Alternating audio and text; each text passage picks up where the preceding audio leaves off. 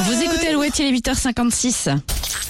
Alouette, l'actu en plus. L'actu en plus. Et ce matin, nous allons vous présenter le gadget le plus improbable du moment, une bouche en silicone qui reproduit les lèvres de votre partenaire à l'autre bout du téléphone. Oui, la distance avec votre moitié vous fait souffrir, le manque de contact vous rend malheureux. Eh bien, un objet vient d'être breveté en Chine. Le principe est simple, l'appareil se connecte à votre smartphone par Bluetooth et grâce à une application mobile et des lèvres en silicone, vous pouvez correspondre par baiser avec votre partenaire. Oh. L'objet est équipé de capteurs de pression qui permettent de reproduire le mouvement, la température et la pression du baiser Carrément. effectué à l'autre bout du fil. Les couples peuvent ainsi s'embrasser à distance tout en entendant aussi les, les bruits de bouche faits par le partenaire.